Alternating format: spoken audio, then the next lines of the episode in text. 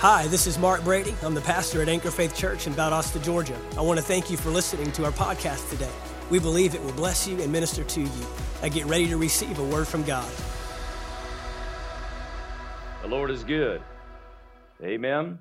Well, do you have the reigning spirit? Now, I know Pastor Mark is a teacher. In fact, I require that, you know, when he comes down. Because here's the thing that takes place when you get in a pulpit, just in case you didn't know, that whatever the anointing in that house, it becomes really easy to stay in that vein because there's an anointing there. So it's going to be easy for me to teach because there's an anointing to teach here. But I'm not a teacher, all right? Um, you know, I tend to preach more. Uh, so when Pastor Mark comes, when he gets into my pulpit, again, it becomes easier to move over into a preaching anointing. But we need each other's gifts, all right?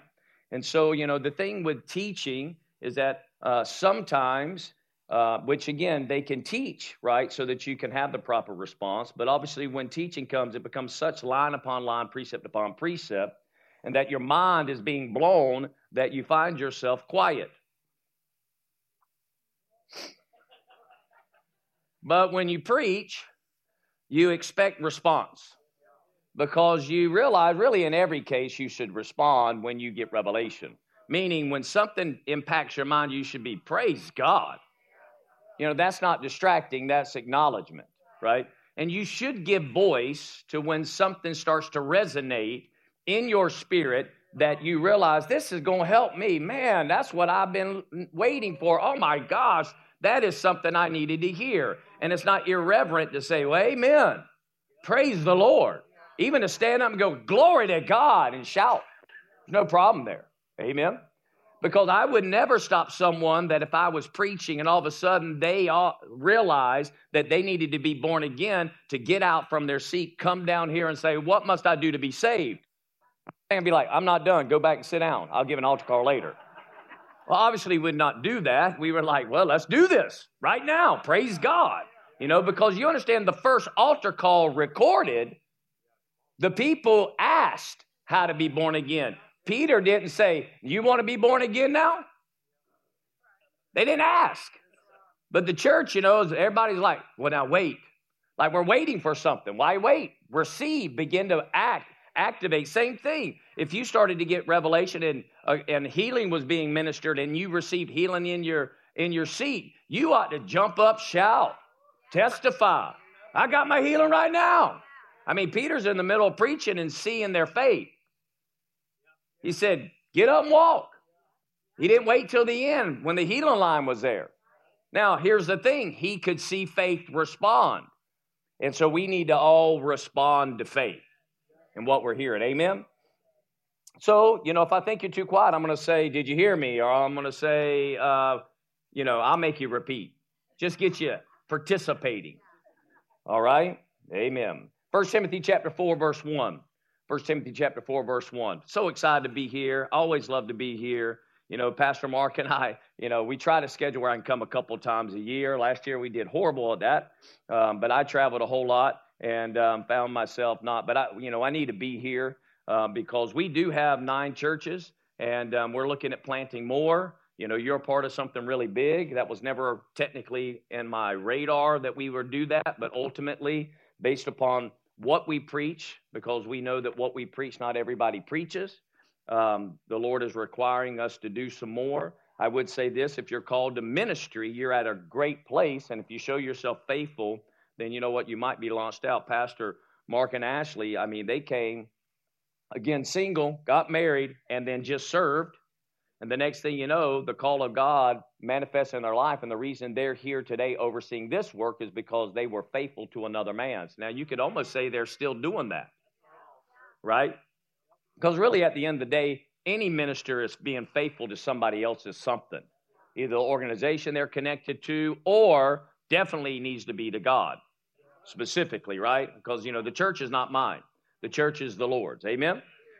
So 1 Timothy chapter 4, verse 1, it says this, but the Spirit explicitly says that in latter times some will fall away from the faith, paying attention to deceitful spirits and doctrines of demons. Now, understand the Holy Spirit is talking here, and it says He explicitly says, which means this is going to happen, which means we cannot have a prayer meeting and pray that people that are born again, that when the latter days come, just before the return of Jesus, that nobody falls away. The Spirit says, some will. Some will. That means people who know Jesus Christ is Lord, people who have repented of their sin, they're born of God, they have the Holy Spirit inside them, bearing witness with their spirit, they're children of God. They may even be uh, baptized in the Holy Spirit and have the language of the kingdom and have the power of God, and yet because of th- something we're going to talk about today, and Pastor Mark's already ministered on it to a degree as well, is that they will pay attention, they will give ear to things that are being said, and notice it's called doctrines of demons, which means it's going to have a lot of scripture associated with it,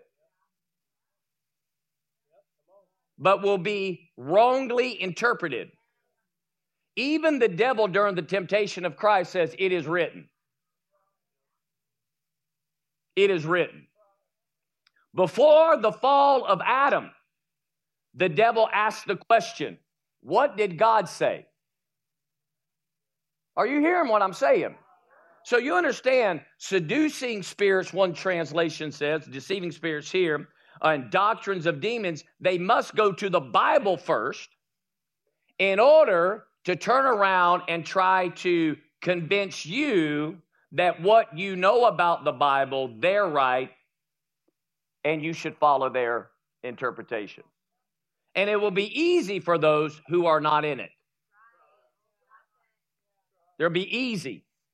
Because you understand, I would even surmise that 90 to 95% of all professing Christians in the United States are ignorant of the Word of God. And that the majority of them have this existence I ask Jesus to come into my heart and save me so that when I die, I go to heaven and I'm going to live a good life down here, be good to others, because I know that's what Jesus would want. And I'm going to tell people about Jesus, although I've never read his book. And then I'm going to, you know, work hard, have a nice house, good job, retirement, be a good person, be neighborly, you know, using certain little scriptures that they have heard about or it's sung about, and wait to go to heaven. And those people will be the most susceptible to getting off. Because when he says some, now notice he didn't say a lot, didn't say many, said some. But again, the United States is not the only place that has born again believers. There are 335 million, not counting the border issue, okay, that are U.S. citizens, okay? that are from the United States. All right? There are 8 billion people on the planet. It is said that potentially there are about 1 billion people on the planet that are professing believers. Well, we know the United States, all 335 million are not. Are not. But let's give half though that's most likely not correct. But we're going for the sake of argument, we're going to say half. So about 100 and you know 70 million people are born again in the United States compared to the 1 billion. That's just over what percent? About 10%. Which means if all the US Christians fell away, that would only be some in a global perspective. All right, y'all. Guess, man, I'm not past the first verse. Y'all gonna have to help me out better than this, okay? there are some sobering thoughts here, but again, at the end of the day, my point is, is don't think you're not susceptible because you're in the the the land of the brave, the home of the free and the land of the brave. Don't think that. And don't think going to heaven is your way of making sure uh, is a guarantee that you're not going to fall away. It is not at all. The Holy Spirit says that in these latter times, because of deception, some will fall away from the faith, that is, faith in Jesus Christ. Paying attention, that means they'll listen to other things more than what God is saying. All right? John 4, 1 John 4 1 says it this way. I'm going to read out the Passion. It says, um, Delightfully, loved friends, don't trust every spirit, but carefully examine what they say to determine if they are of God, because many false prophets have mingled into the world. Okay? So again, First John is talking to believers. He says, listen, you can't trust every spirit. In fact, the majority of the body of Christ, when I say the majority, I mean the church at, at large, is completely ignorant of the spirit realm. They have a knowledge that there is a spirit realm. They have no, they have no context of how it functions at all. Period. Okay? And because of that, they don't know how to address it or guard themselves from it. Just say amen. Now, most believers, you understand, they know there's demons, but they don't ever want to get around one.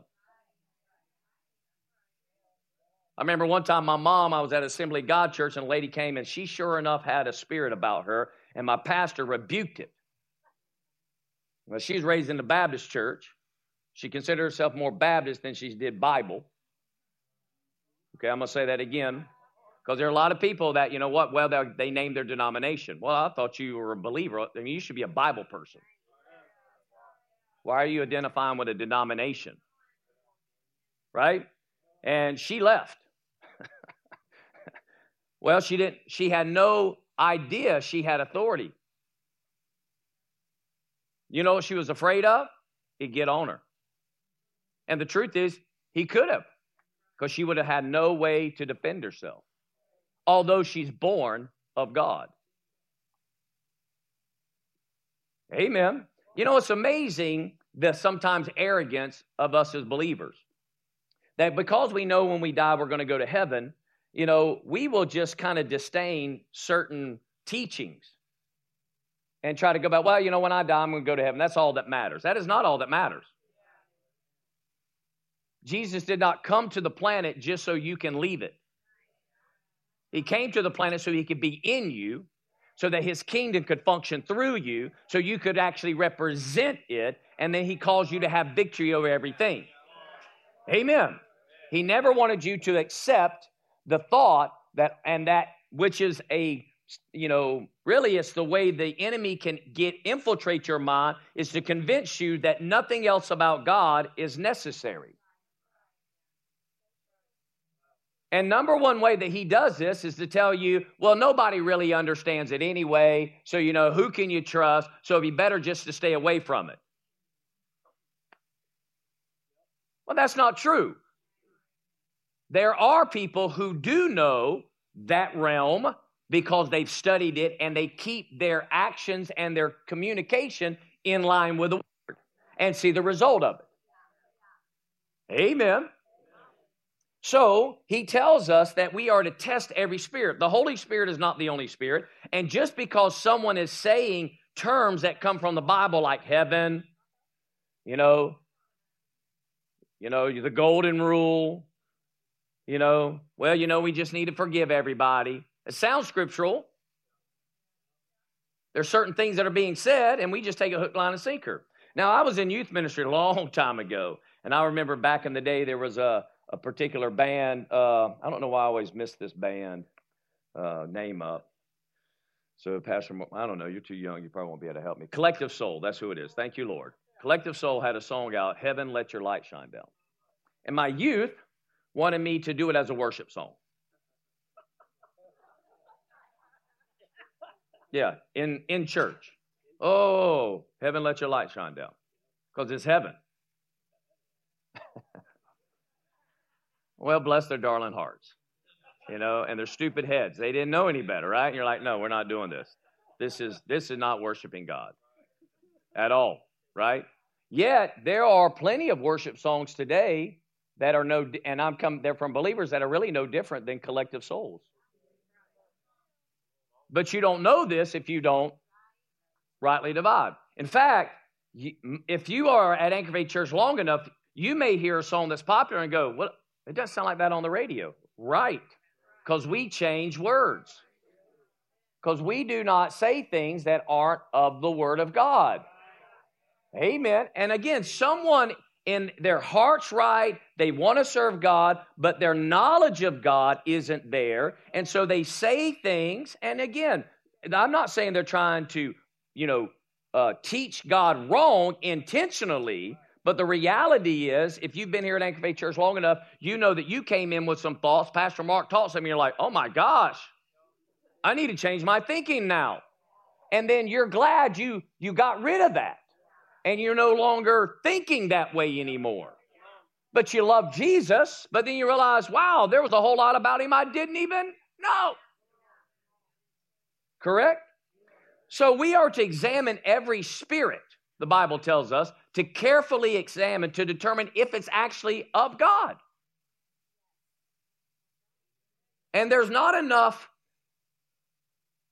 churches out there empowering their congregation to determine whether what they're hearing is actually of God or not.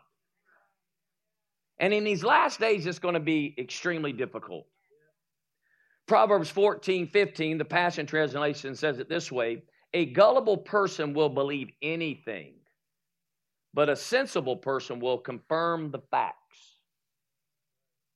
Now, I'm not telling you to be critical, but I am telling you that you need to question and determine whether or not what's being said is said. Now, I say this in St. Augustine all the time. I say, do not believe what I'm saying because I say it. Search the scriptures yourself to determine if it's so.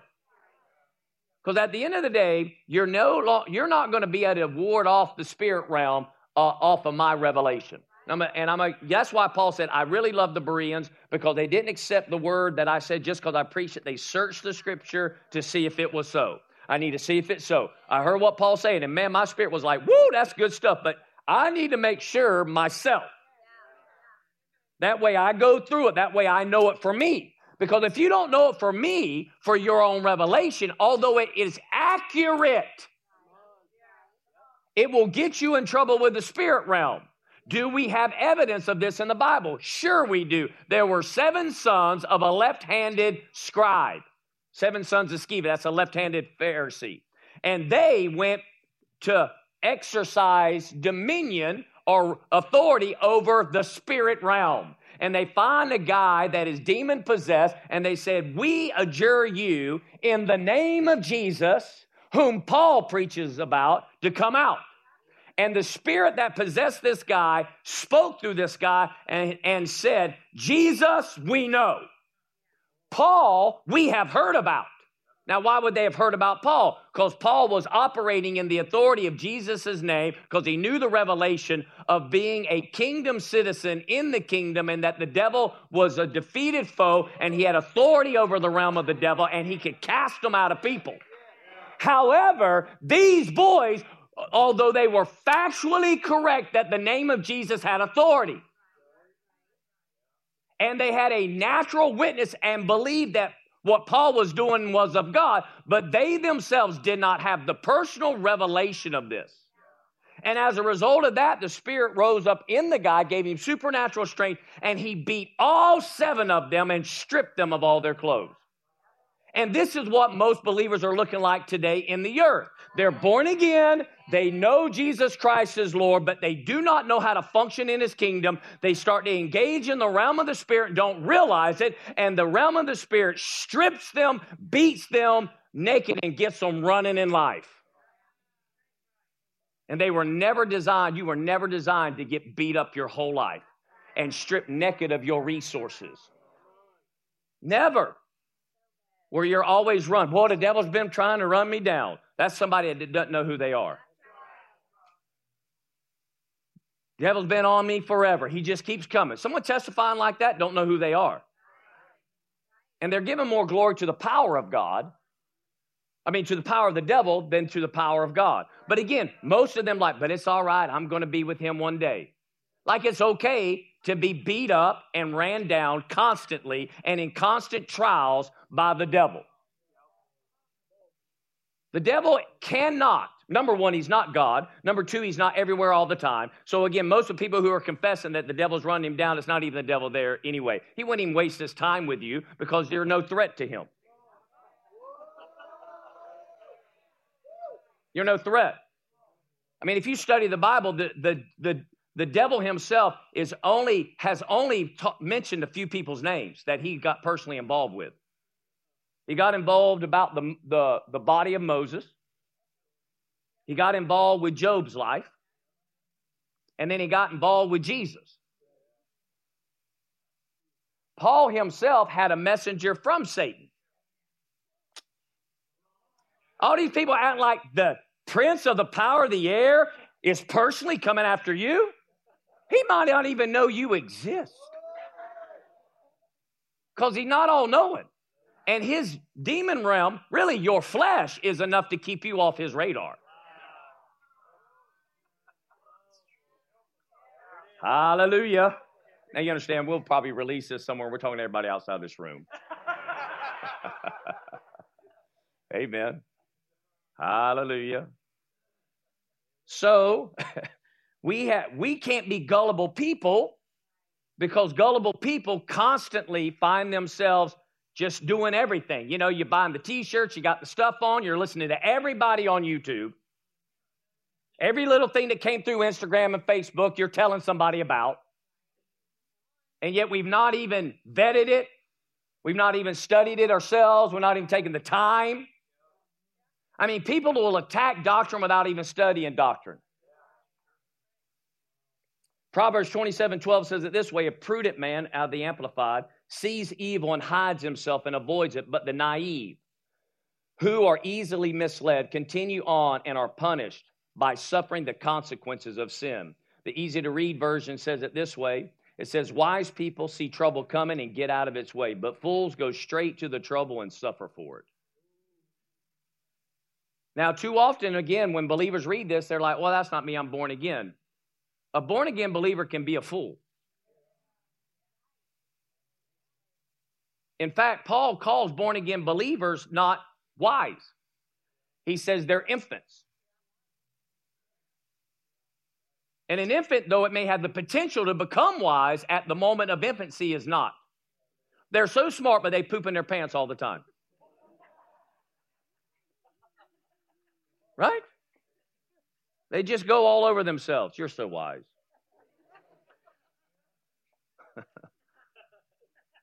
no, how do they learn how to go to the potty? You train them. So the ability to poop as a result of being born a person doesn't mean you know how to poop properly. So being born something doesn't mean you can do it right. All right. Automatically, you need to understand being born again alone does not automatically mean you can know the difference between good and evil. Just because you asked Jesus to be the Lord of your life, you accepted Him. He did not accept you. You accepted Him because what you were, He couldn't accept. And that's what, that right there alone is one of the deceptive things that is in the church today. It's a doctrine of demons. The Lord accepts you just as you are. That is a lie. That is a lie. That is a lie. Now, how do they reinforce it? because you can't do anything, you can't make yourself better. Well, that's true. Obviously, you can't make yourself right with God. That's true. But to say that He accepts you as you are is not true.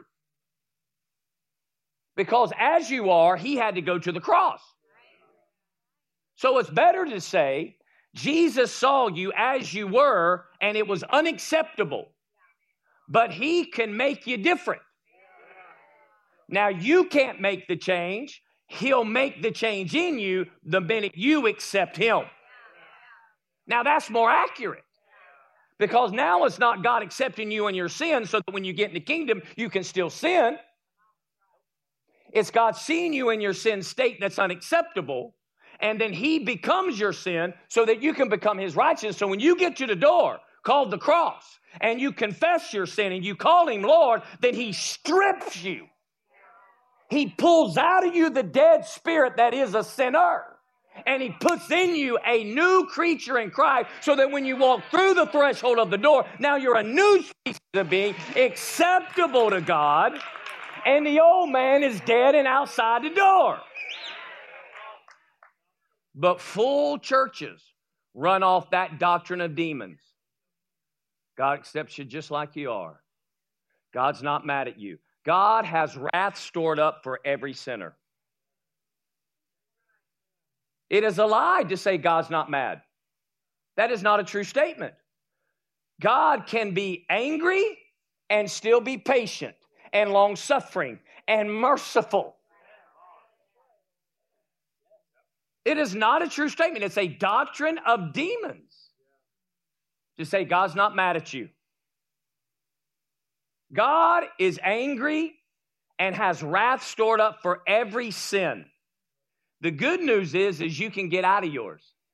And he's long suffering for you, and he's merciful to you, and he's patient for you. But at the end of the day, make no mistake, if you don't come in, wrath is coming. So to say he's not mad is not true. It's just not a true statement. It's a doctrine of demons. But most people can't discern that because they're not in the Word. Paul addresses this, or at least the writer of Hebrews, many believe it is Paul. In Hebrews chapter 5, verse 11 through 14, y'all doing all right? He says, Concerning him, meaning Jesus, we have much to say, but it's hard to explain since you have become dull of hearing. Pastor Mark ministered last week on what? Hearing. If all you do is hear, you're guaranteed to be deceived.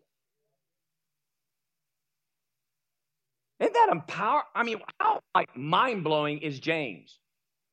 Be ye doers of the word and not hearers only, deceiving themselves. Which means you got people, all people, full, full church, full of people that are hearing the word, hearing the word, hearing the word, hearing the word, and because they don't ever do it, they are the truth that can set them free. Now they're using it to keep them in bondage.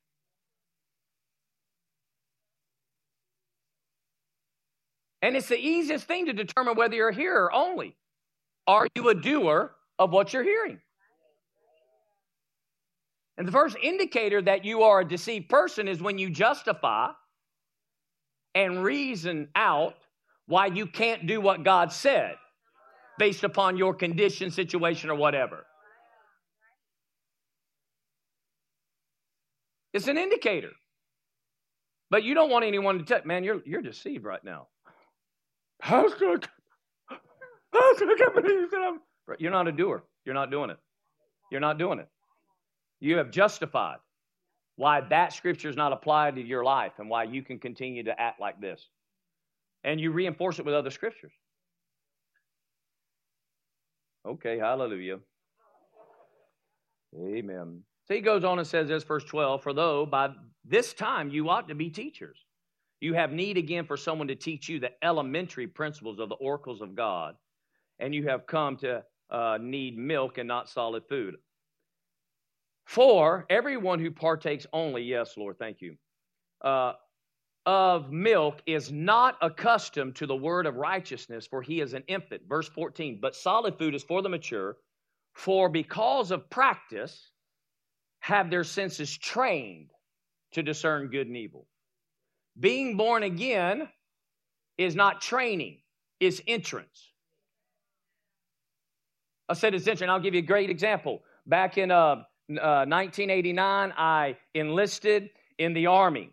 I was going, going to be in the Army National Guard, and so I enlisted. It was a delayed entry. And so then in, ni- in 90, uh, January, I went off to basic training um, uh, at Fort Jackson, South Carolina. Now, in 1989, uh, that summer when I enlisted and did the delayed entry, I would go to a drill. And when I go to the drill once a month, they actually did these pre um, basic trainings for us that were in delayed entry so you'd be prepared once you hit basic training. The pre basic training was tougher than the actual basic training, just to let you know. Because obviously, those National Guard guys really wanted to feel like they were drill sergeant, they did a really good job of, you know, trying to tell you what to do for a weekend. I mean, they basically crammed eight weeks into two days. So when I got to basic training, that was gravy train.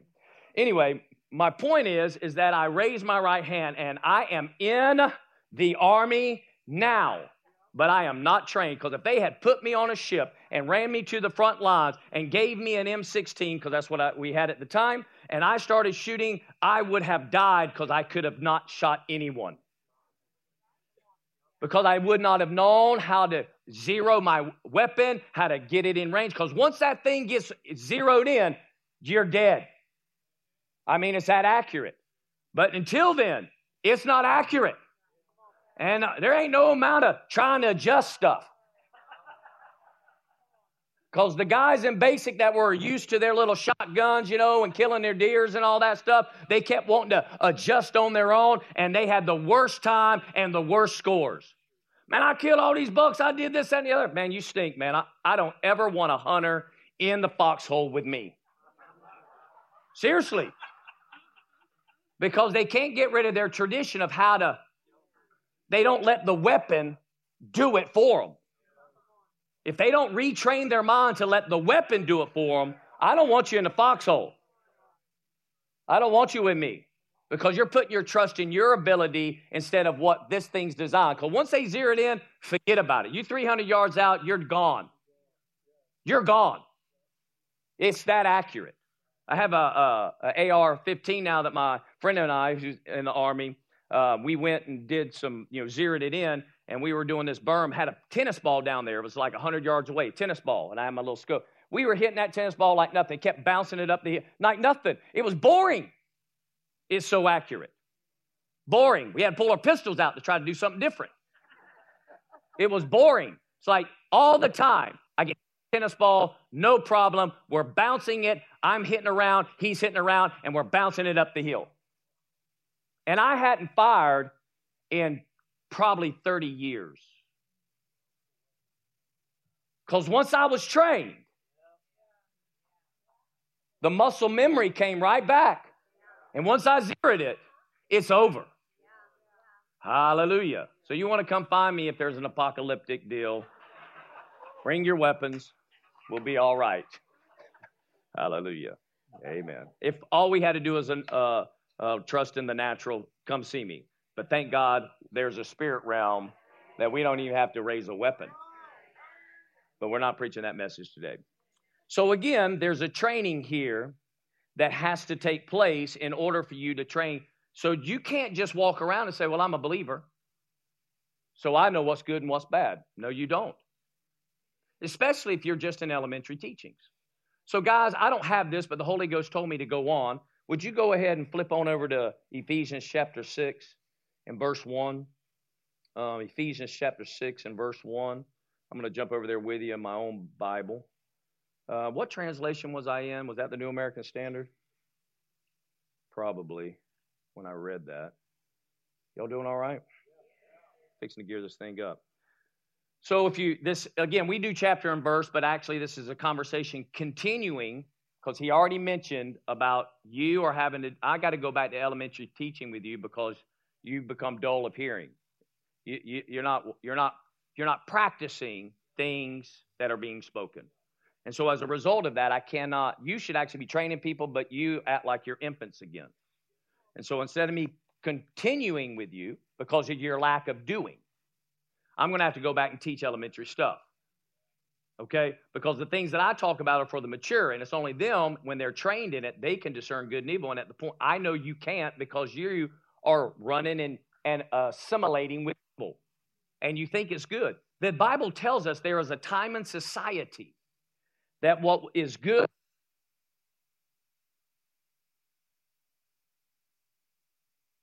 what is good will be called evil, and what is evil will be called good. If you're an untrained believer, you won't know when it switches. That's why there are denominations today that are acknowledging s- certain sexual sins, really all sexual sins, let's just be honest, all sexual sins as okay. Like it's good because God accepts everybody. All right. Pastor Mark, I may need to come and teach on love here.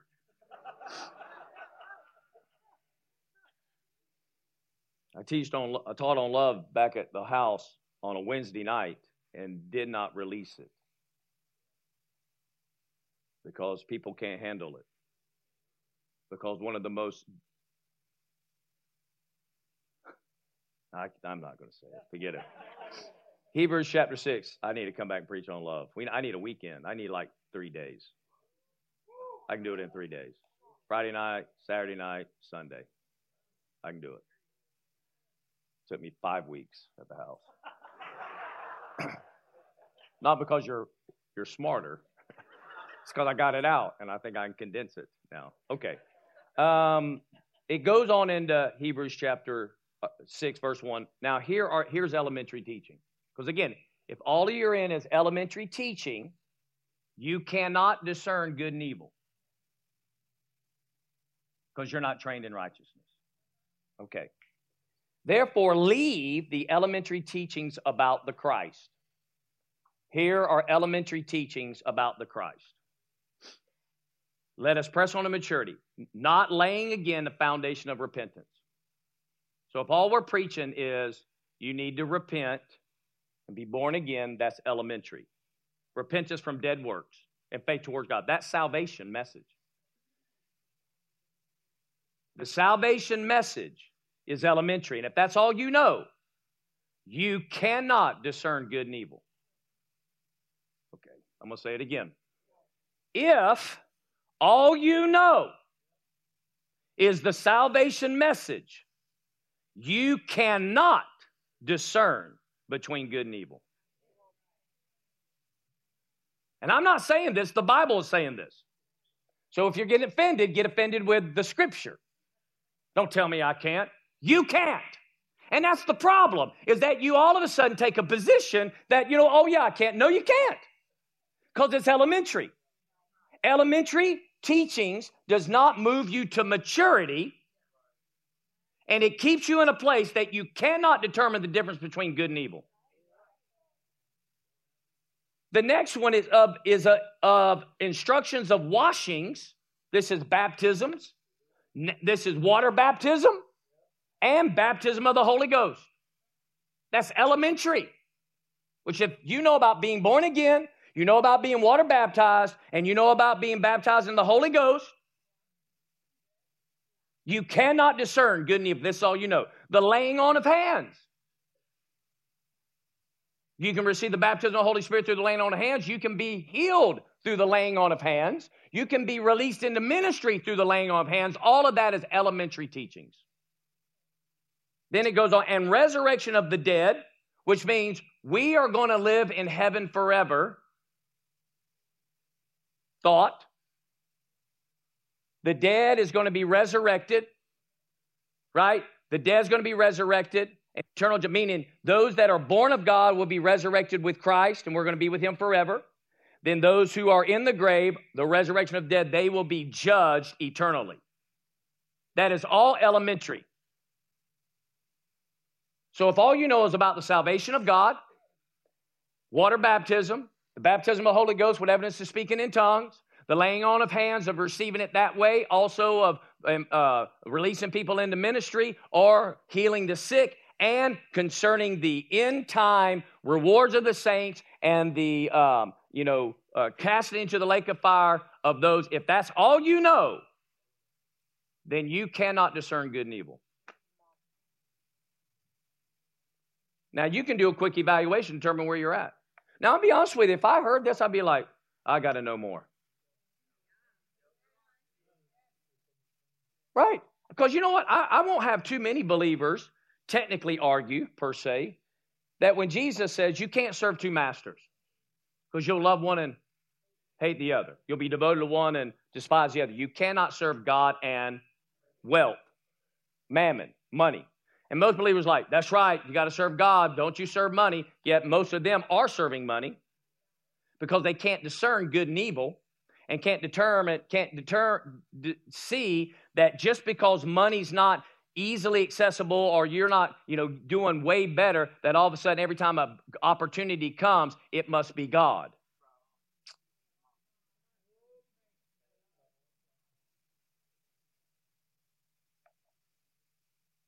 But the reason you can't serve both is because Jesus said you can't. We believe Jesus says, I'm the way, the truth, and life, and no man comes to the Father but by me. Like, that's it.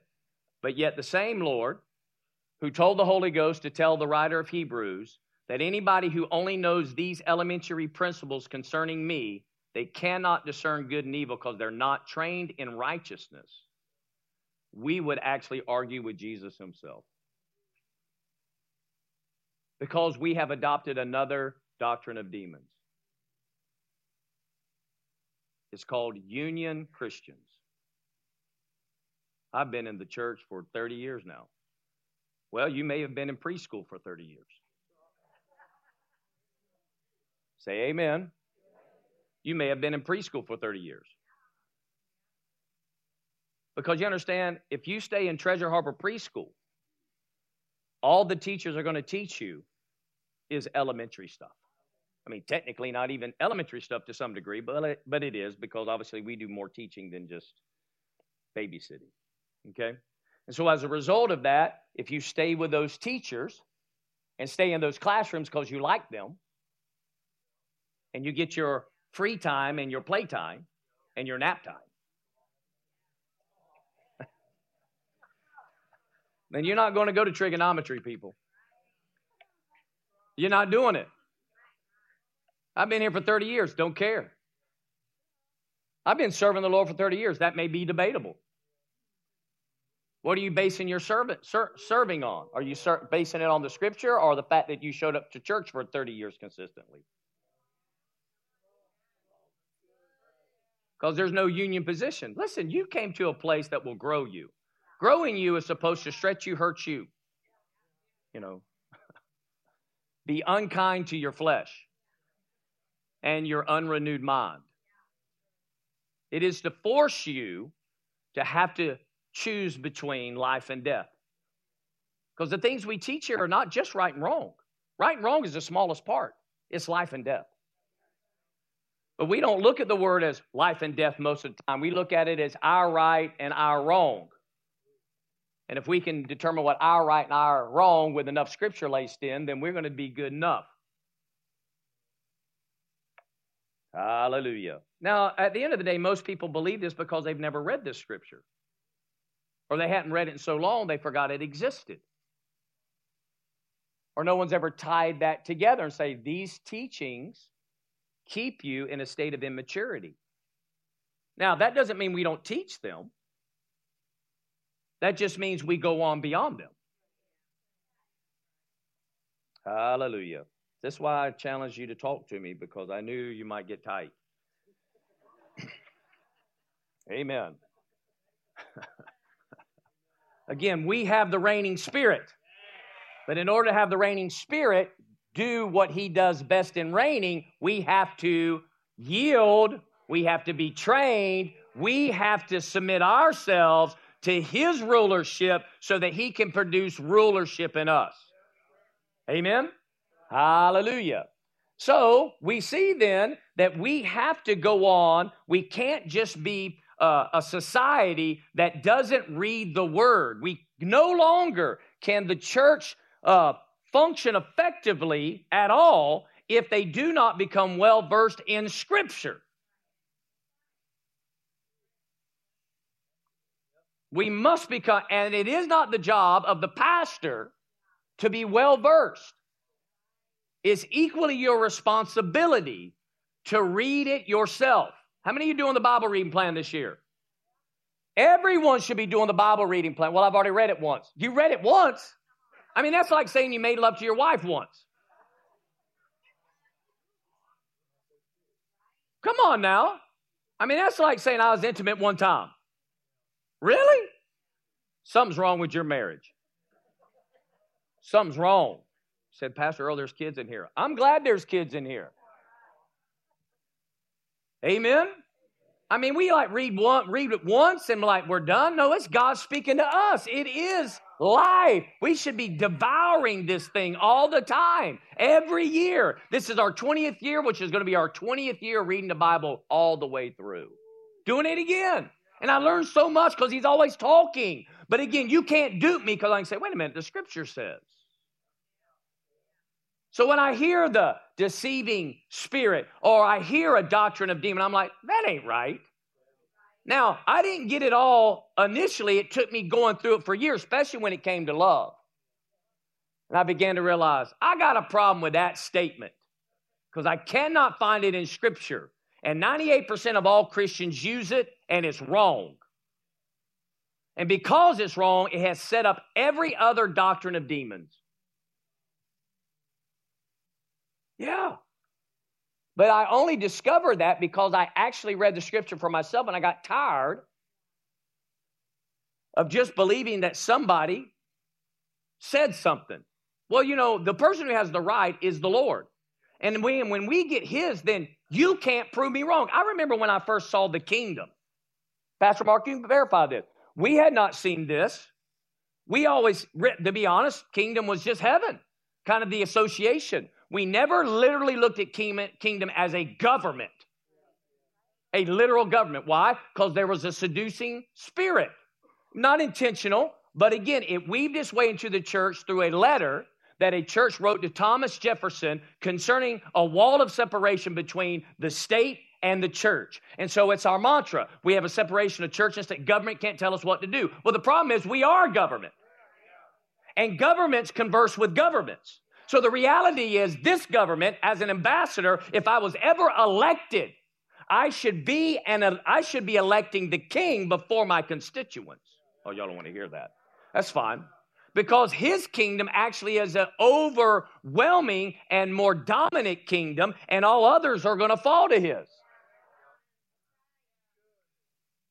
But so we keep, we get out of politics. We stay away from you know we're not going to be political. We're not even going to talk about it. Well, because we don't talk about it, now what are we in? But now Christians have traded Christianity for being a conservative.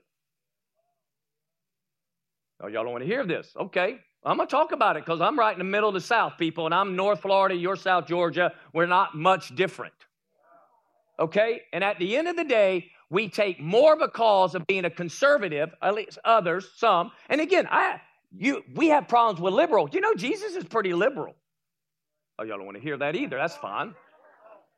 You understand, there are policies that are liberal that actually come from the kingdom. But if you don't read the Bible, you don't know that.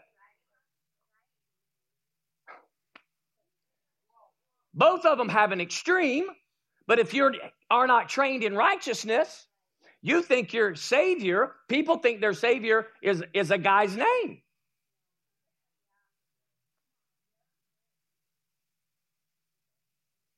Oh man, I, I can't even go here. Forget it. Amen. I'll lose you.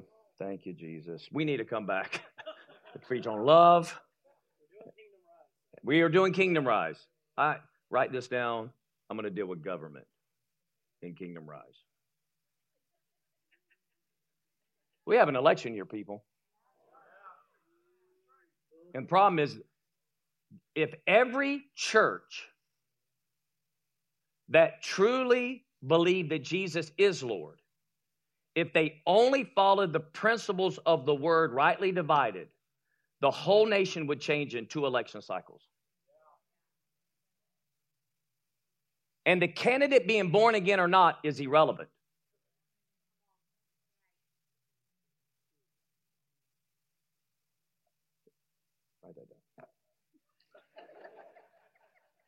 Hallelujah. I can teach you how to vote. You think you know, but you don't. Because there's a why in your voting, a motive in your voting. So some can get, get a right vote with a wrong motive and still bring division.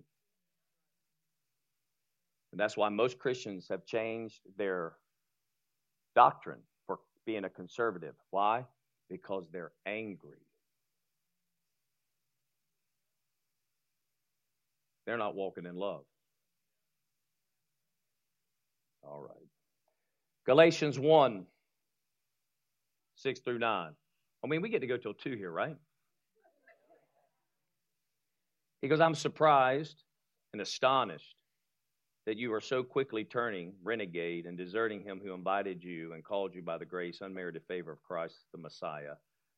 And you are transferring your allegiance to a different, even an opposing gospel. Not that there is or could be any other genuine gospel, but there are obviously some who are troubling and disturbing and bewildering you with a different kind of teaching, which they offer as a gospel, and want to pervert and distort the gospel of Christ, the Messiah, into something which is it absolutely is not. But even if we, Paul says, or an angel, that's the spirit realm, from heaven, you understand there's three heaven realms. I said there's three heaven realms. There's we know this because Paul said, I know a man whether in body or out of body called it to the third heaven. Well, you can only say that if there was one and two. Gabriel, when he comes to talk to Daniel, is not fighting the devil in hell. Everybody acts like the devil's in hell. The devil's not in hell, he's in the heavens. So if an angel comes from heaven, all right, and should preach to you a gospel contrary or different from that which we preach to you, let him be accursed, devoted to destruction, doomed to eternal punishment. As we said before, and so I say now again, if anyone is preaching to you a gospel different from or contrary to that which you receive from us, let him be accursed. You know what's crazy? I had this thought growing up in the denominational church, you know, and then even after I went to other denominations because of other truths being exposed, and I accepted them as truths because they actually were truths. And then I continued to press on, and God began to continue to open up the Bible and show me things that are true. I need to get back to that comment about the kingdom that I was talking to Pastor Mark about. Um, but as I did that progression, I used to think that this was everyone who preached that Jesus was not the Son of God, that they were the denominations that didn't make him Son of God. I realize now that's not true. These are even people that do believe Jesus is the Messiah but they're presenting our king in a light that he is not. So when the kingdom came to Anchor Faith Church in 2009 and we saw government for the first time, I was so jacked. And I was ready to preach, and I heard the Lord tell me, He says, You're not preaching this. I said, How can I not now that you've shown me? I said, This changes everything. This makes everything I know about the Bible even more strong.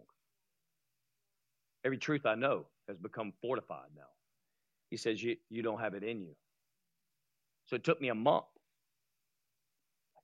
I didn't know it would take me a month, but it did. It took me a month. And after a month, the Lord let me release it. Once I released it, then I had those who went to the same Bible school I went to.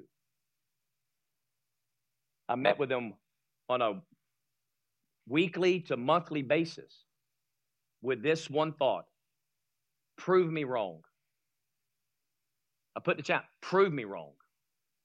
If I'm off, let's deal with it. Because it was so heavy, it's like, are we right? Because we're not hearing this. But you know what? The more they studied it, because real truth will be reinforced. If it's not truth, you will dismantle it. And I wasn't trying to say I'm right, and if y'all try to, if anyone can prove me wrong, I won't believe you. No, I was like, prove me wrong, prove me wrong. When it came to the subject of love, I sat on this thing for over a year. And then went to some before I ever preached it to say, prove me wrong, get me off this thought, please. But the more they went into it, they were, you're right. Then I went outside my sphere of influence. I went to the national director of Rhema, who was a teacher. Pastor Mark was in the meeting. We were at uh, lunch with them in Tulsa, and we said, Talk to them about the kingdom. And everything we said, they would say, I can't say that's wrong. I can't say that's wrong. And they've been a Bible teacher for 30 plus years. Scholar. Then I went to Pastor Daryl Huffman, who will be here next week. I drove all the way to Huntington, West Virginia. We was pastoring. I said, I want to talk to you about the kingdom of God. He said, What do you want to know? And here we go. Because again, if I'm wrong, please tell me. Because there's nothing worse than preaching a lie. I mean, that make you accursed. But he couldn't because he had already had it himself. And as a result of it, we never turned our back. Because once we find truth, we don't ever pull away from truth. Ever. Right? So again, we can't be pulled away. The, the thing is, you have to examine. You have the reigning spirit, but there are other spirits. And the Bible is very clear that we have to do something about it. And I'm letting you know you can't do something if you're not trained. If you're not trained. I don't care how much you want to play football. I don't care how much you want to do something. You have to get trained in stuff if you're going to be successful and conquer. And the devil, all he cares about with all of his demons is to kill, steal, and destroy. And they are very trained to destroy you. And we act like just because we're born again, they can't touch us. When we know that's not true because many of them live like they're defeated all the time anyway. So 1 Thessalonians 5:21 says it this way, but examine everything carefully. Hold fast to that which is good. It implies that if it's not good, let it go. So just because you hear something doesn't mean you should take it. In fact, if I'm preaching something right now, you're like, I don't know, write it down. It's okay. I'm not asking you to say, well, what he said has. No, write it down and then go to the Lord and say, Now, talk, walk me through this comment. Help me with this. Because at the end of the day, He cannot show you something different from me. There is no such thing in the body of Christ as we can agree to disagree. There's no such thing. How can we agree to disagree? Because our disagreement, somebody's wrong, and wrong is rebellion. Because your position, if it's different than mine concerning something God has said, someone's in rebellion and disobedience, and someone's in obedience and faith. Amen. I get around other pastors in my community, and well, let's just, you know, let's just stay with, you know, what we can all agree on. Well, why can't we agree on whatever the Holy Ghost is teaching? So why some pastors I don't even hang out with them because I don't hang out with preschoolers. I don't. I don't hang out with preschoolers. I go in and, you know, say hey to them and, and then leave.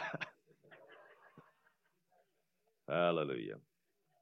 We have to everything. Look what Jesus said in John chapter 16, verse 13 to 14. He says this, and when he, the Spirit of truth, comes, what is he? The Spirit of truth. Truth is not so much a thing as it is a person. But when he, the Spirit of truth, comes, he will guide you into all truth, and he will speak, and he will not speak of his own initiative. But whatever he hears, he will speak, and he will disclose to you what is to come. Verse 14, he will glorify me, for he will take of mine and disclose it to you. So the Holy Spirit is not talking to you about his own stuff. He's only telling you what the word is saying. That's all he's going to disclose to you. So that's why Paul, in his letter to the church at Thessalonia, he said, Listen, you got to examine everything carefully because, again, there are spirits out there. There are people that are listening, taking heed to certain things, and you just don't take everything someone says with a hallelujah, praise the Lord, because it sounded churchy or preachy or threw some scripture in there. Now, if it's good, which means it lines up with the word, hold on to that thing. But if it doesn't, you get rid of it. Because when the Holy Spirit comes, He's not saying, well, for this denomination, this is their truth, and for this denomination, this is their truth, and for this saint, this is their truth, but for you, this is your truth. No, He is the truth. And His truth is for everybody because He could not justly judge you if He had different truths for different people.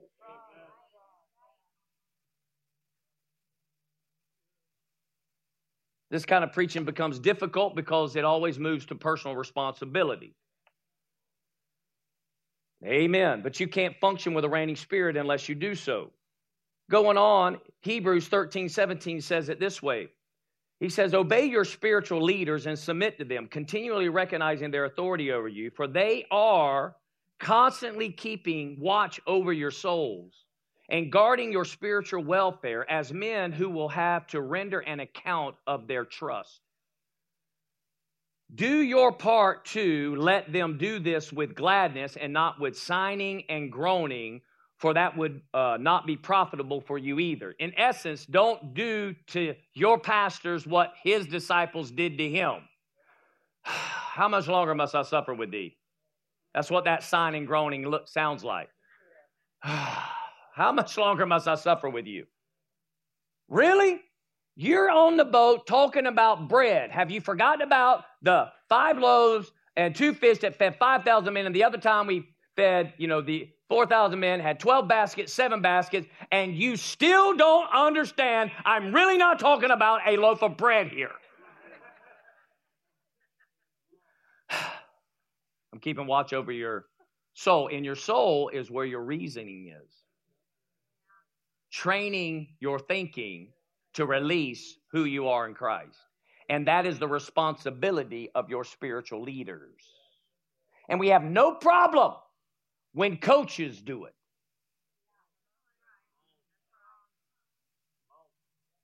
But we have a big problem. Have you ever seen, um, what's the name of y'all's coach? Georgia coach? Huh?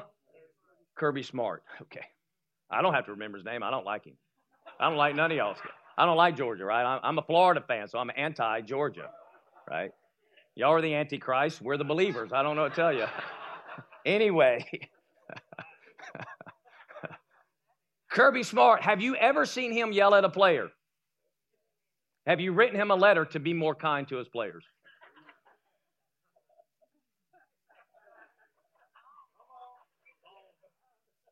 Nope. Not at all. No, you don't care if he's screaming. You can even make out that he's not saying every word that's wholesome. All you care about is beating everyone and winning a national championship, of which the team does not know your name, know you exist, or that you're in the stands. However, we have an allegiance, right? I get it. And we will let him, and we want him and we'll let coaches do it to our kids so that you can have bragging rights as a parent that your son won on the state football team or, or baseball team or your child won at soccer. But yet, the minute the pastor shows up to say, now listen, you got to change the way you think about this. Y'all need to be at church on time. Right? How long's your child going to play football at Lowndes High School or Valdosta High, which wins championships, if you tell the coach, now listen, we, you know, we're typically late. Oh, y'all don't want to hear this. I'm preaching. I'm preaching right now because you, y'all, y'all, y'all almost as bad as Alabama. You're not as bad as Alabama. You're almost as bad as Alabama. Because in Alabama, when they're in the pulpit, they'll say "Roll Tide" and "Hallelujah" in the same breath. People, I am an eyewitness to that. Okay? I mean, it's hallelujah, Lord, roll tide. I mean, it's right? If there was a fourth person of the Godhead in Alabama, it would be roll tide, right? But at the end of the day, if your if the coach told your son, "I can't play you," you come to practice 10 minutes late all the time. We're out there warming up and conditioning.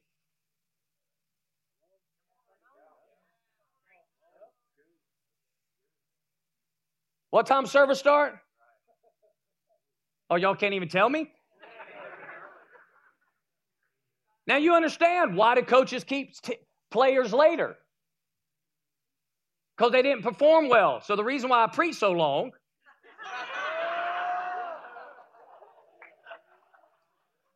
Because we're just trying to get some conditioning in.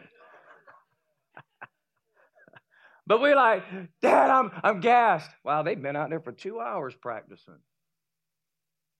He's going to make them do wind sprints? No. No, you're like, you better win, son. And your son's like, I'm gassed. I need some sympathy somewhere. Did you hear what your coach said? okay. The Passion says it this way Obey your spiritual leaders and recognize their authority, for they keep watch over your soul without resting, since they will have to give an account to God for their work. So it will benefit you when you make their work a pleasure and not a heavy burden. Again, the reason why we're teaching what we're teaching this year in the reigning spirit is because you're going to have to get trained in righteousness because we're moving quicker than ever into a global society that is going to tell you everything in Scripture is evil that is of God, and everything that is of the devil in Scripture is actually good. And you will not tell the difference unless you come to practice.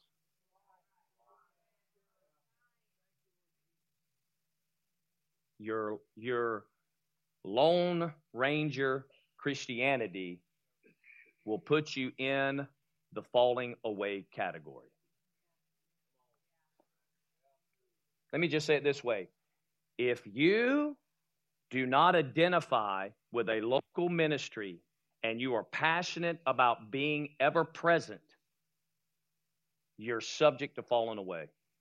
And you be offended by that all you want to. I'm just telling you the absolute truth. Because Jesus did not come to save the individual, He came to build His church. That is a collection of individuals coming together. So, again, you know what one of the doctrines of demons is in the church?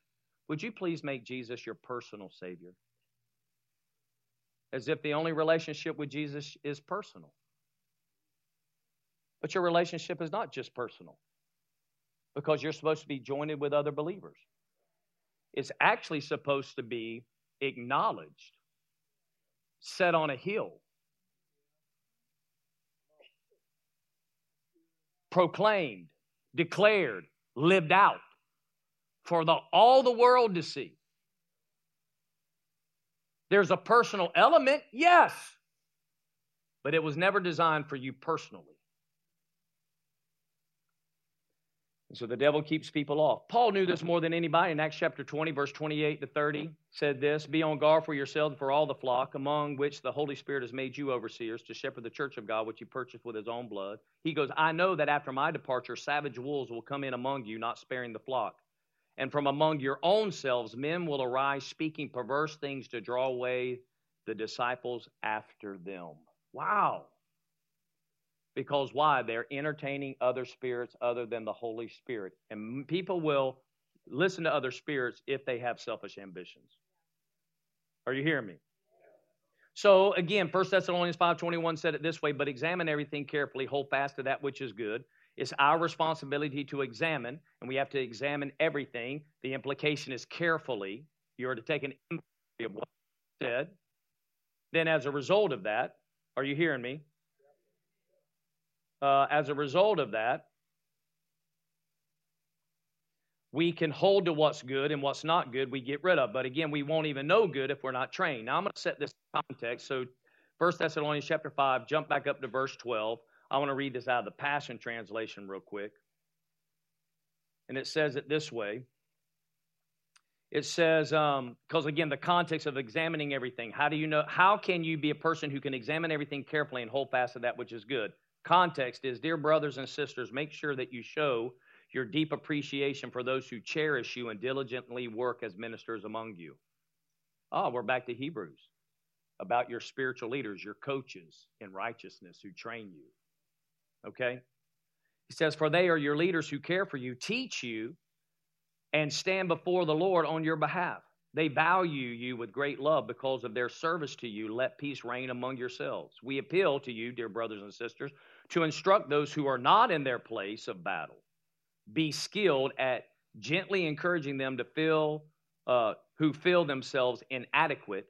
Be faithful to stand your ground. Help the weak to stand again. Be quick to demonstrate patience with everyone. Resist revenge and make sure that no one pays back evil in place of evil but always pursue doing what is beautiful to one another and to all the unbelievers. Let joy be your continual feast. Make your life a prayer. And in the midst of everything, be always given thanks, for this is God's perfect plan for you in Christ. Never restrain or put out the fire of the Holy Ghost.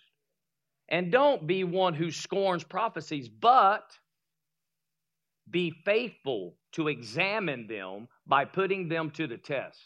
Afterward, hold tightly to that what, what has proven to be right. Avoid every appearance of evil. Now may the God of peace and harmony set you apart, making you completely holy. And may your entire being, spirit, soul, and body, be kept completely flawless in the appearing of our Lord Jesus, the anointed. The appearing, that's when you're going to be called up. And you need to be blameless in all three realms. Verse 24 The one who calls you by name is trustworthy and will thoroughly uh, complete his work. Notice we are, we are not to scorn prophecies, but when it goes to talking about prophecies, it immediately goes in and says, Now examine. Now examine. You need to understand in the church, there are a lot of people that want a platform. And they'll call themselves so called prophets, prophetesses. Okay? Because one of the book one of the churches in the book of Revelation, which this church exists in the latter days, is the church that tolerates the spirit of Jezebel, which is a woman with authority but doesn't want the responsibility. In essence, it's borrowed authority. And the Bible says that the Lord let her stay in the church because he gave her time to repent. But when she would not, he addressed her and anyone else who wanted to continue to follow, all of them were going to be destroyed. In essence, receive what they sowed. And you understand this, you know, we make friends in the community, we make friends in church, we know people, this, that, and the other. But at the end of the day, you're not so close to me that if you say something to me outside the Word of God, I'm going to accept it nor are you so close to me, nor any other minister, even the ones I respect. If they say something outside of the context of the Bible, I will not accept it. But I'm trained to be able to discern. But there are a lot of people who want to go rogue. They want their own ministries. They want to have their own conferences. They want to do their own thing. And they say they tap into the Spirit because they want spiritual things. But the reality is they themselves aren't examining because they themselves aren't submitted to the Word. How do I know they're not submitted? Because they're not submitted to a pastor. Now, there can be the appearance of pastoral submission because there's a lot of pastors who let the saints run over them. They let them come in. And there's one there's a quick way to manipulate a pastor in some places, and that is you make a lot of money and you bring in a lot of dollars and then tell them you have a ministry. So for the sake of not losing their giving, they give them platform. And they'll do stupid stuff. They'll bark like dogs. They'll bring in all kind of analogies like the prophets of old. They'll manipulate the crowd. And the reason they can do this is because they can get around, are you ready? They can get around people who know salvation, water baptism, the baptism of the Holy Spirit, the fact that the laying on of hands can get you healed, appointed, and um, receive the baptism of the Holy Spirit. They know that there's eternal judgment. They know it all that, but then they pull in because they can't see the spirit realm that those people are coming from, and they have no idea that it is not the Holy Ghost.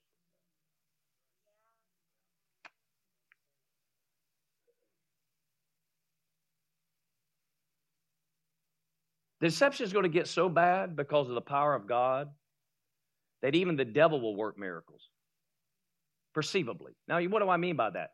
If the devil can come and put sickness on a person, because we know he can.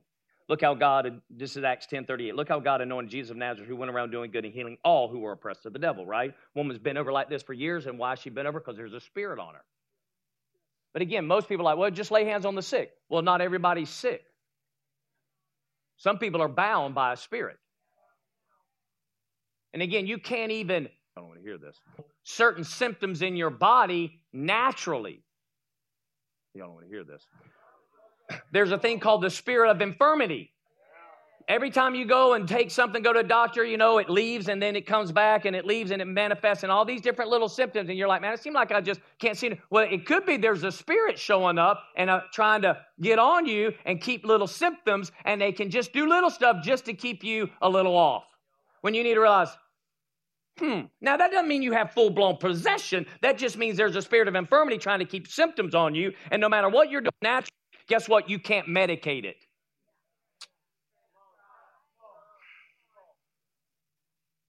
Jesus understood when these spirits were in operation. So, again, think about it. Could the devil then perform the miraculous? If he had a spirit on a woman bent over, she's bound by it, and the devil says, Get off her. It gets off. She straightens up. Because here's this false prophetess laying hands, and it's happened. Look at the miracles of God. Now, how do you know whether they're false? Because what's coming out of their mouth? Does it line up with the word? Because if it doesn't line up with the word, I don't care what you're seeing. Again, it's smoke and mirrors at that point. So the woman gets up, she's like this, woo, but you don't hear a month later, that spirit brought seven more. And the last state of this woman's worse, but we'll never hear that testimony. You know what you hear? The so called, you know, false prophet, prophetess, you know, that, oh, we were in, you know, uh, Valdosta, Georgia, and there was a person that was bound, you know, and that we laid hands and they got healed. but you don't know that they're bound and they're even worse now.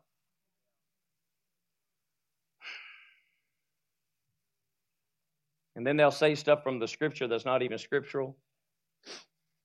It's because we don't know the spirit realm. Now, that's not to scare you, because again, we have the reigning spirit.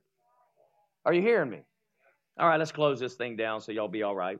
Second Corinthians 10 5 says, We demolish arguments and every pretense that sets itself against the knowledge of God, and we take captive every thought and make it obedient to Christ. Isn't that amazing? He's telling you because you have the third person of the Godhead, because you have the reigning spirit on the inside, you can take thought captive, every thought. You have to take the responsibility. The Holy Ghost cannot take your thoughts captive. The Holy Spirit can say, Take that captive, and you have to say, That's right. I'm not going to entertain that because I just heard the Holy Ghost say, That isn't right. So you're coming down. You are not staying in my mind. I am not going to entertain you. I am not going to pay attention to your thought. That is not of God. And I don't care if it was, Thus saith the Lord. Throw on the back side of it. I don't care if it was a quoted scripture. You've quoted it out of context. I don't even care if your acknowledgement is there. Paul himself is in a, in a community, and this girl has a spirit on her, a demonic spirit, and is fortune telling. And she accurately, by that spirit, because that spirit knows the spirit in Paul is the Son of the Most High. And they said, This is the one who preaches concerning the Son of the Most High. And she is accurately correct. She does this for three days. I conclude that the Lord was like, tell that thing to shut up and quit advertising for me. Because Jesus did not want the devil advertising. They came up to him and they would say, Son of the Most High, have you come to torment me before? Are they accurate? Is that the truth? Absolutely. But the, the, the Lord does not want the devil to advertise because when he's out of pocket, that same spirit can come back and say, Didn't we say? Because Paul's establishing a church in this community. And if he'd have let that go after he left a month, two, three months later, then she could have come back and say, Did I not say that he worked miracles? Did I not say, you know, I, and I myself? And now all of a sudden, the church is bewitched, cast a spell, because when Paul was here, all that she said was absolutely accurate. But Paul says, Shut up and come out. And it left her and he had a different issue after that. Are you hearing me? We have to take thoughts captive. We can take thoughts captive. How do you take thoughts captive? 2 Timothy chapter 2 verse 15 says study earnestly, earnestly to present yourself approved to God, a workman that does not need to be ashamed, rightly dividing the word of truth. Study, study, study, study, study, study, study. And studying means go on. Now, what do I mean by that? You could literally study the message of salvation, basic math.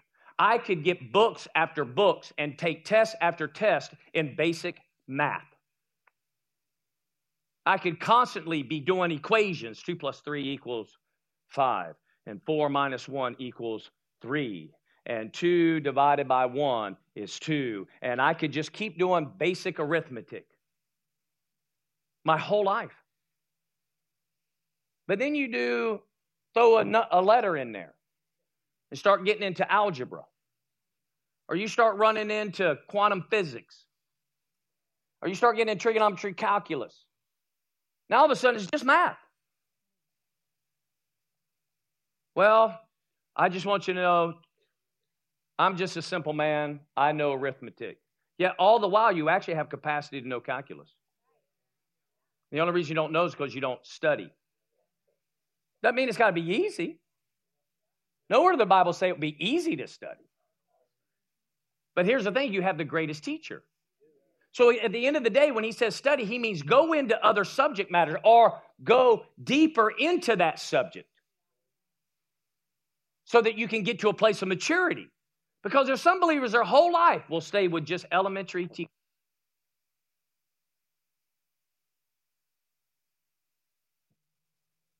And evil. Amen. Y'all hearing it too? That's all right, but you can still hear me.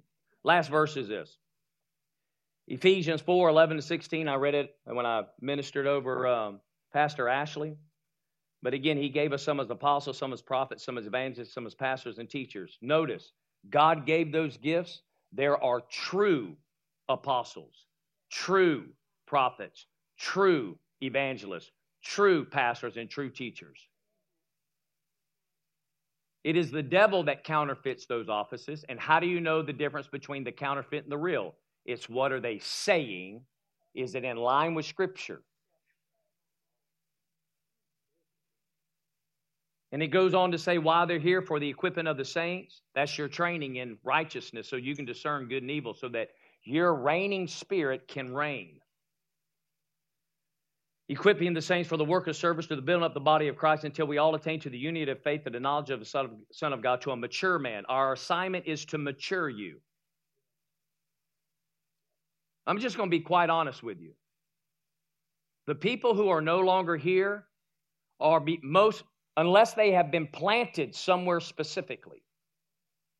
But if they're in this community, and I know it's going to be a hard saying, but I'm just going to be honest. They rather stay immature.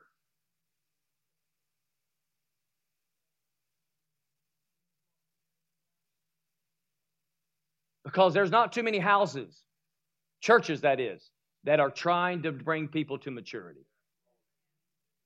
And I applaud your pastors because that is a labor's work. Not everybody comes to Anchor Faith Church of St. Augustine. That's fine. And I'm not telling you I'm better than anyone. I'm just telling, I know because I've been around that many in my community are not training for maturity, they're training for exodus. If people in our community as believers were really serious about their spiritual growth and development, I'd be in the top two. I'm just telling you. Hallelujah. Because we have an assignment to mature us, to, to measure the stature of the fullness of Christ. Here it is, verse 14. What's the result? You're no longer children tossed here and there by every waves and carried about by every wind of doctrine, by the trickery of men and by craftiness and deceitful scheming. Your greatest assets in the room right now are your pastors that want to partner with your growth and development. And at the end of the day, they are not on your field, but neither are the coaches. And when I say that, they're on the sideline.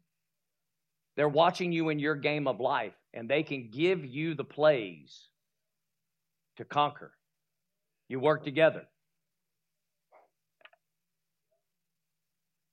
But instead, we're speaking the truth in love. We grow up in all aspects in Him who is the head, even Christ, whom the whole body being fitted and held together by what every joint supplies according to the proper working of each individual part, causes the growth of the body for the building up of itself in love.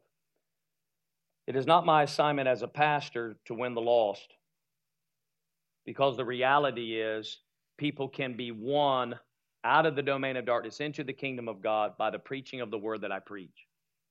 But it's mainly the responsibility of the saints within our house to actually go and live a life of the kingdom in front of their community and their sphere of influence so much that they're bringing them into Jesus long more than I am. And the reality is, my fivefold ministry gift is not the evangelist. I do the work of the evangelist. I do give altar calls. I will give one today if you're not the kingdom of God, and I've said enough to make you want to get in one. But at the end of the day, it is not the responsibility of the church only. In fact, the responsibility of the church is to be the pillar and support of truth, which includes showing people that they are separated without Jesus and they need Jesus Christ as their Lord but it is the doorway in. It is not the end. It is not the number one event. It is not the only event. It is the way into this kingdom. And now we're going to train you to grow up. We are going to be your coaches. We're going to help you to grow in righteousness so that people that are throwing scripture around and acting like they have great ministries, you know, and they're flowing and doing all this stuff, that you'd be able to easily say, mm, yeah, that ain't right. Or, man, that's good. Wow, that was awesome. But even if they're accurate, it doesn't take you away from your assignment. That you're not chasing after every minister. One of the saddest indictments of churches, and it's in mine. When I say mine, you know, it's the Lord's church, I just pastor it, is that people want to quote other ministers more than they do me.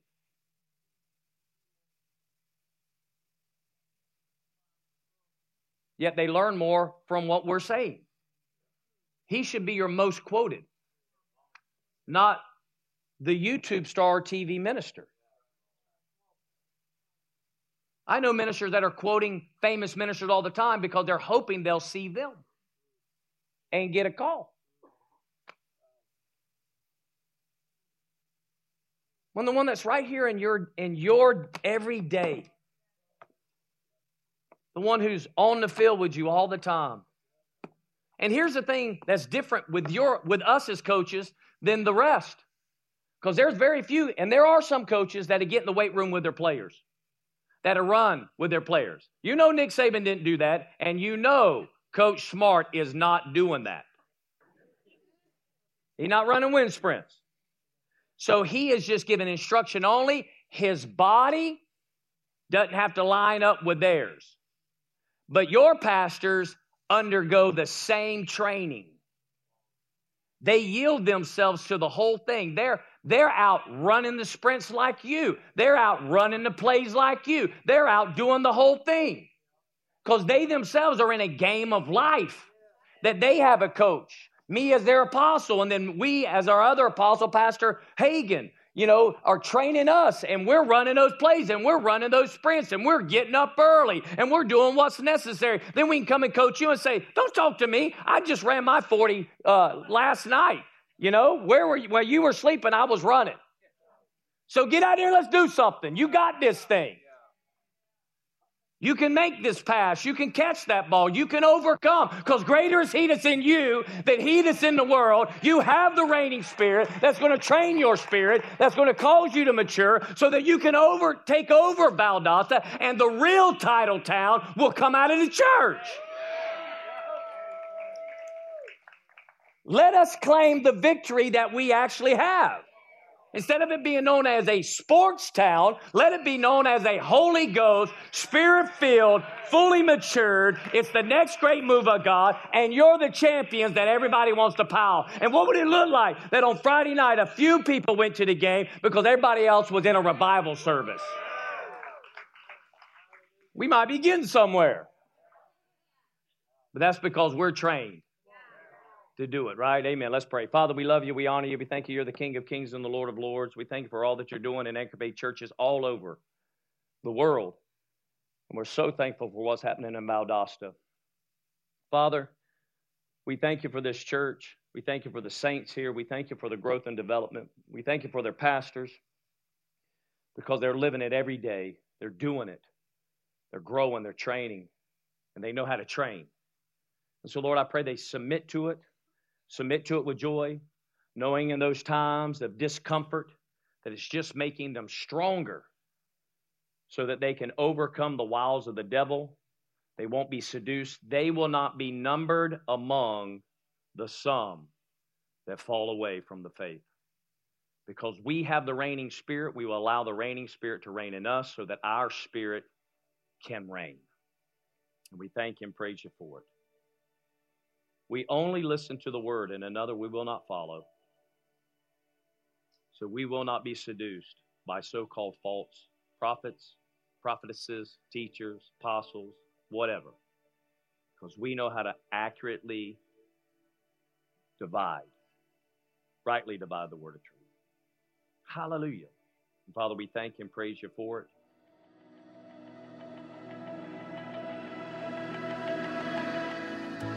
Thank you for taking the time to listen to our podcast today. We trust you received a word from God. If you enjoyed this teaching, be sure to subscribe to our podcast in iTunes. By subscribing, you'll be sure to receive a new message every week as soon as they are made available.